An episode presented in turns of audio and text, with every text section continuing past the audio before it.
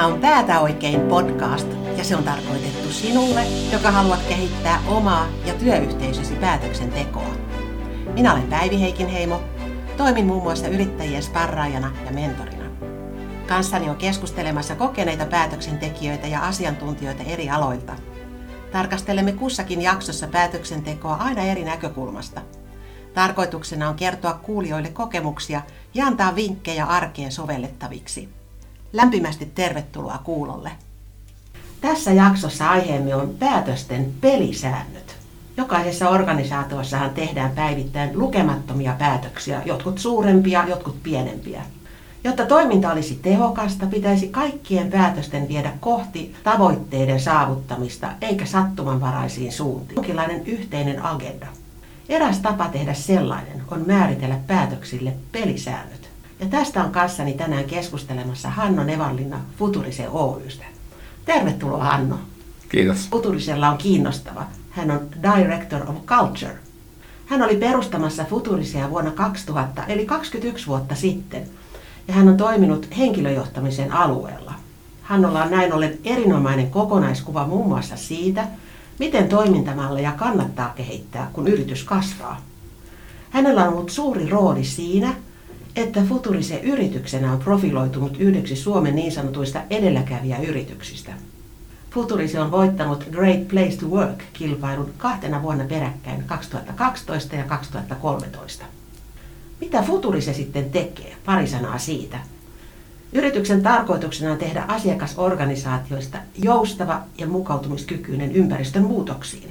Nykyään käytetään paljon sanaa resilientti. Konkreettisia esivaamasta ovat uudet digitaaliset tuotteet tai uudet digitaaliset toimintamallit. Työssään Futurise yhdistää strategian, designin ja tekniikan, jotta asiakas, olipa sitten kyseessä yksityinen yritys tai julkishallinnon organisaatio, saisi toteutumaan sen muutoksen, jota tarvitsee menestyäkseen. Futuriselle kertyi liikevaihtoa vuonna 2019 66 miljoonaa euroa ja liiketulosta 1,4 miljoonaa. Yrityksellä on kahdeksan toimistoa, joista osa on muissa maissa, ja 600 työntekijän joukossa on edustettuna yli 40 kansalaisuutta. Kulttuurijohtajalle varmasti melkoinen haaste. Vai mitä, Hanno? Mitä se kulttuurijohtaja oikein itse asiassa tekee? No se on ihana kysymys ja sitä mä pohdin ihan päivittäin. Itsekin lyhyesti sanottuna niin mä teen paljon asiakastöitä ja on siellä puolella luomassa sitä uutta, uutta johtamiskulttuuria meidän asiakkaille. Ja sitten mä oon meillä sisäisesti keskittynyt nyt viime vuodet tekemään erinäköisiä työkaluja ja toimintatapoja, jotka auttaa toteuttamaan asiakaslähtöistä, ketterää, iteratiivista toimintaa, jossa sitten meidän arvot näkyy mukana. Ja tässä kaikessa on teillä apuna tämä Futurist Culture Handbook. Onko se tuore? No se on muutaman vuoden vanha dokumentti. Sitä ollaan päivittämässä taas kohta. Se on yksi ilmentymä siitä, miten me sitä meidän kulttuuria kommunikoidaan meidän, meidän työntekijöille. Ja enemmän tämmöinen, no se on tämmöinen kokoava teos, niin kuin y- yksi näkökulma siihen. Niin siinähän puhutaan niin kuin teidän purposeista, tarkoituksesta, arvoista ja päätöksistä. Eli tämä ilmentää niin sitä kulttuuria, mitä sä olet niin halunnut olla luomassa yritykseen. Niin, osaltaan joo. Ja, ja se, että, että tämmöisiä dokumentteja on tehtynä, niin auttaa tietenkin sit systematisoimaan. Että meilläkin rekrytään vuosittain paljon ihmisiä, aloittaa u- uusia ihmisiä ja miten se onboardaus heille tapahtuu. Niin, niin se on siinä yhtenä työkaluna, mutta ehkä mä painottaisin sitä, että nimenomaan niin kuin yhtenä että oikeastihan se kulttuuri viedään käytäntöön ja, ja tuodaan ihmisille osaksi, niin, sitten se, niin se päivittää sen tekemisen kautta ja sitten siinä on sitten taas eri työkalut käytössä, että miten se varmistetaan, että se siirtyy halutulla tavalla. Onko tässä sitten itseohjautuvuuden periaatetta tai arvoa ollut taustalla, kun olette kehittänyt tätä toimintamallia?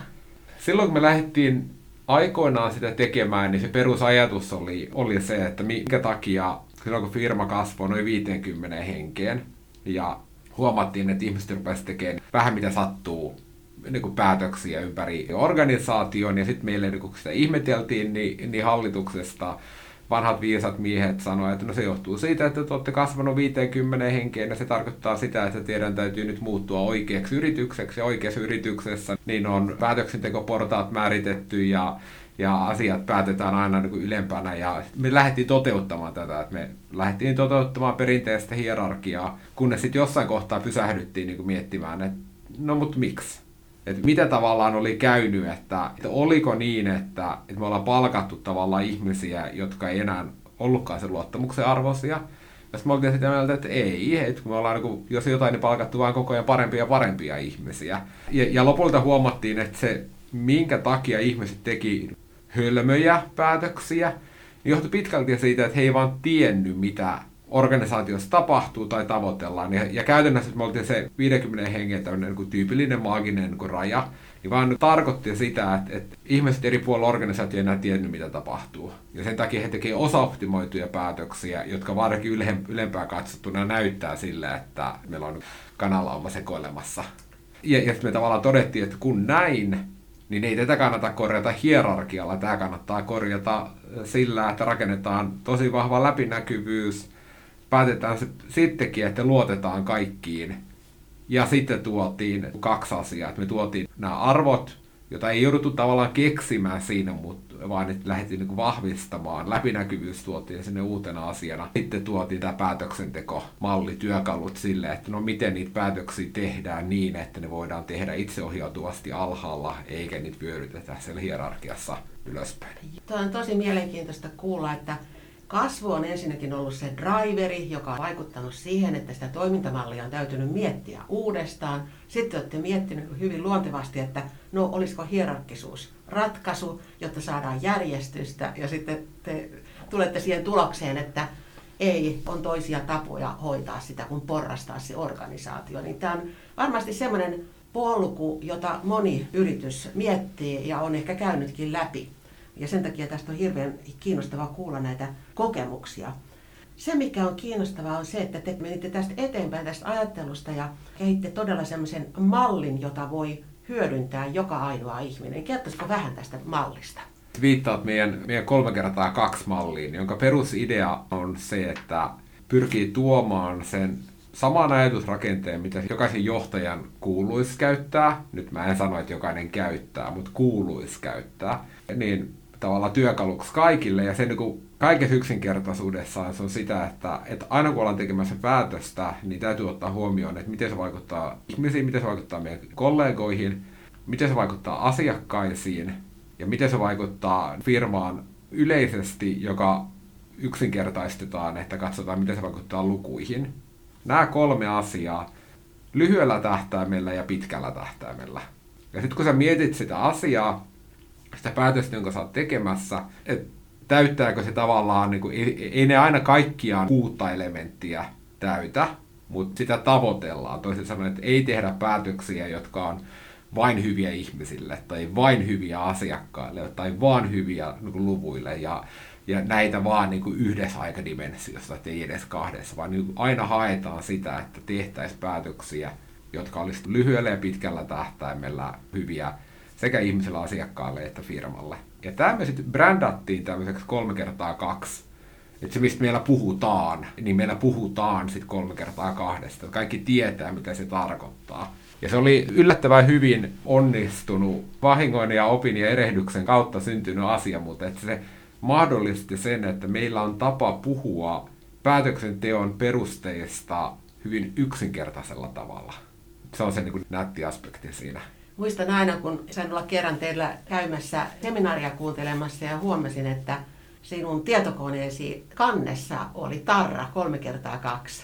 Ja niinpä tulinkin sitten kysymään, että mitä tämä oikein merkitsee ja sen takia ollaan tänään täällä kertomassa muillekin esimerkkinä siitä, mitenkä hyödyllistä on kiteyttää joku toiminto hyvin yksinkertaiseen malliin. Miten ihmiset otti vastaan tänään? No kyllä se otettiin aika aika hyvin. Se haastehan on se, että, että se malli on yksinkertainen. Sitä on yksinkertainen puhua. Ne vaiheet, jotka täytyy käydä läpi, on yksinkertaisia.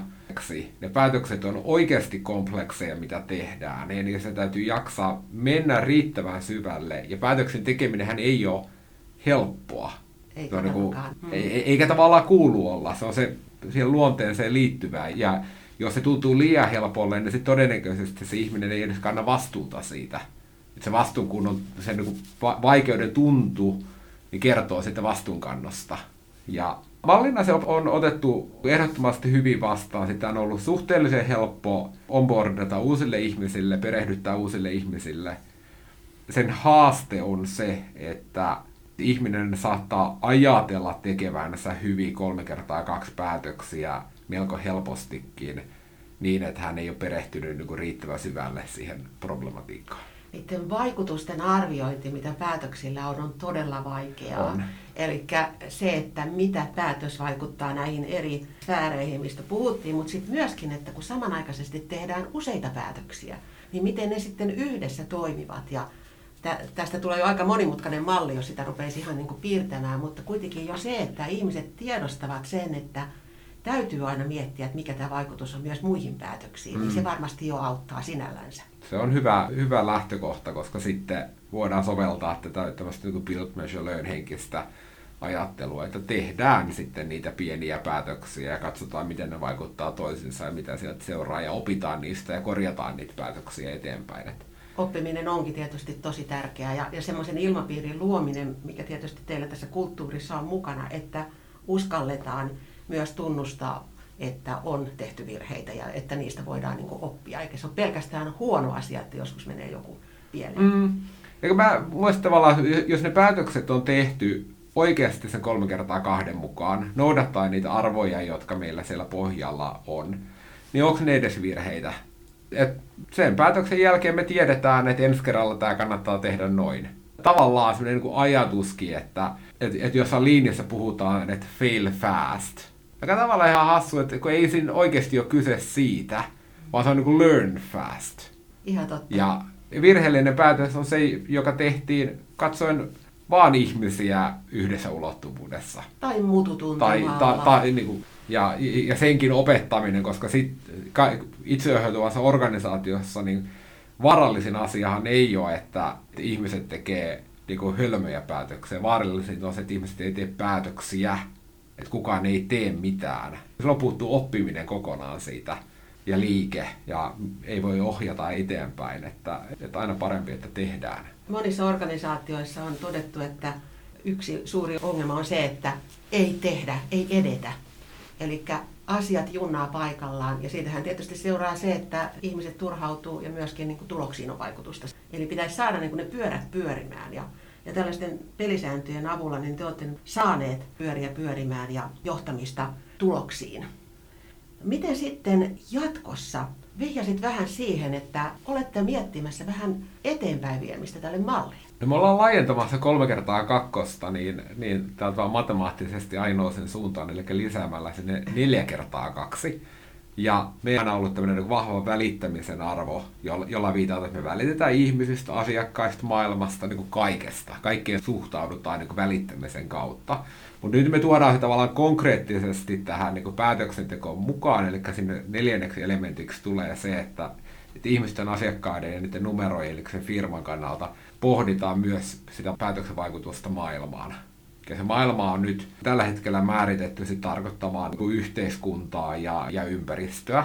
Ja nyt me rakennetaan parhaillaan materiaalia, jolla me lähdetään harjoittelemaan sitä, että miten me lähdetään perehdyttämään tätä mallia ihmisille. Ja se on tavallaan sellainen niin no, muutoksen tekeminen aina sekä jännittävää että, että pelottavaa, että missä määrin me kompleksisoidaan sitä päätöksentekomallia sit yhtä aikaa, niin se kompleksisointikin on sellainen vähän näennäinen asia, koska oikeastihan me pienennetään sitä hiekkalaatikkoa, jonka sisällä niitä päätöksiä tehdään, kun me tuodaan siihen niin enemmän reunoja mukaan, joka periaatteessa taas yksinkertaistaa päätöksen tekemistä.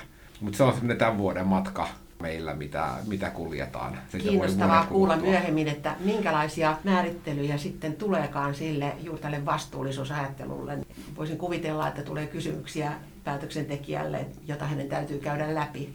Toi on ihan ajan henkeä tietystikin. Se on ajan henkeä ja, ja se on enemmän tällainen, että semmoinen siellä piilossa ollut taustatekijä, joka on tavallaan niin kuin aina ne päätökset on aina tehty niin, että niissä on otettu huomioon nämä asiat. Nyt se tuodaan konkreettisesti näkyväksi kaikki niin kuin, tavallaan yksinkertaistetaan, mutta Henkko, mä en oleta, että ne meidän päätökset itse asiassa muuttuu niin paljon, kun mä toivoisin, että ne on ennenkin tehty. Jos joku miettii lentämistä jonnekin, niin se on niin kuin vakavasti mietitty tarve ja, ja se niin kuin arvontuotto ja mikä kädenjäljen ja jalanjäljen niin kuin suhde on ja niin poispäin. Mutta nyt se tulee selkeä paikka, missä se sitten käydään läpi.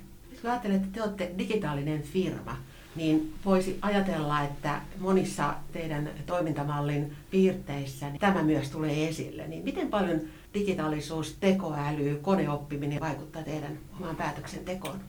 No, t- tätä rakennetaan tällä hetkellä. Mä luulen, että, että me ollaan melko samassa tilanteessa kuin suurin osa firmoista, jossa niin voi todeta, että no, niitä mahdollisuuksia olisi enemmän kuin niitä tämän hetken niin käytännön sovelluksia. Me ollaan rakennettu nyt, meillä on tämmöinen hanke, jota meidän entinen toimari Syrjäsen Tuomas vetää, jossa tuodaan dataa meidän päätöksentekoon eri tavoin, niin läpinäkyvyyden rakentamiseen, prosessien nopeuttamiseen, parempaan päätöksentekoon. Se on ihan älyttömän mielenkiintoinen maailma ja yhtä aikaa niin kuin yllättävän vaikea. Tuomoksen kanssa kun juttelee, niin, niin hän esimerkiksi, tuossa äskettäin keskusteltiin yhdestä asiasta, josta niin kuin mielipide oli se, että, että se on semmoinen niin kuin kasvava ilmiö. Ja sitten hän se keskustelu aikana Google Trendsistä katsoo, että no mitä data kertoo. Nämä data kertoo se, että se itse asiassa laski alaspäin, ei noussut ylöspäin. Että mit, miten sitten tuoda sitä dataa tuolla jatkuvana virtana siihen kaikkeen päätöksentekoon ja niin, että se data on tämmöistä niin puhdasta, mahdollisimman oikeaa dataa, eikä ei valmiiksi vinoutunutta, jolloin päädytään tekemään niin vinoutuneita päätöksiä datan pohjalta. Sekin on oppimisen tulos. Se on pitkän oppimispolun tulos, mutta on ehdottoman mielenkiintoinen ja tulee varmasti vaikuttamaan tähän niin organisaatioiden päätöksentekoon niin kuin enemmän kuin mikään muu asia seuraavien vuosikymmenten aikana. Joku onkin sanonut, että päätöksenteko on todella vanha aihealue ja ainoa uusi asia, mitä siinä on, on tekoäly. Mm. Ehkä se on näin, mutta toisaalta me ollaan opittu myös tekemään päätöksiä vähän tietoisemmin ja sehän on ehkä se tavoite siinä juuri. Hei, otetaan tähän loppuun niin sulta joku idea tai jotkut ideat, että mitä yrityksissä ja organisaatioissa on hyvä pitää mielessä silloin, kun halutaan vähän niin järkiperäistää tätä päätöksenteon pelikenttää ja kenties miettiä joitain sääntöjä tai yhdenmukaista toimintamallia? No varmaan se ehkä tärkein on se, että mitä ikinä tehdään, niin se ylinjohto, hallitus mukaan lukien, toteuttaa sitä. Ja eksplisiittisesti aina avaa auki, että miten tämä päätös miten tämä istuu niihin, on se sitten arvo tai visio tai strategia tai tämän tyyppiset päätöksentekotyökalut. Aina puretaan auki, että miten tämä istuu näihin. Että ei ainakaan lähdetä tekemään mitään sellaisia työkaluja, jotka koskee joitain henkilökunnassa, ja sitten ylijohto tekee jotain muuta, koska ei he, he tarvitse niitä. Jos me sanotaan, että me perustetaan niin validaatio vaikka kaikki, että me aina testataan asioita, niin sen pitää sitten päteä kaikkeen, mitä tehdään, eikä vaan johonkin kohtaan organisaatiota. Eli esimerkin voima on erittäin suuri. No e- erittäin suuri ja kulttuurihan on tavallaan, se määrittyy sieltä, ei siitä mitä me kirjoitetaan niin meidän handbookkeihin, vaan siitä, että mitä se ylijohto tekee. Ei siitä mitä he puhuu, vaan mitä he tekee. Kiitos näistä sanoista ja näistä ajatuksistahan oikein paljon. Kiitos. Kiitos kun kuuntelit Päätä oikein podcastia. Toivottavasti viihdyit mukana.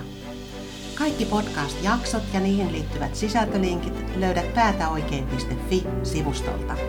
Seuraavassa jaksossa keskustellaan uudesta päätöksenteon näkökulmasta uuden keskustelukumppanin kanssa. Mukavaa päivän jatkoa. Hei!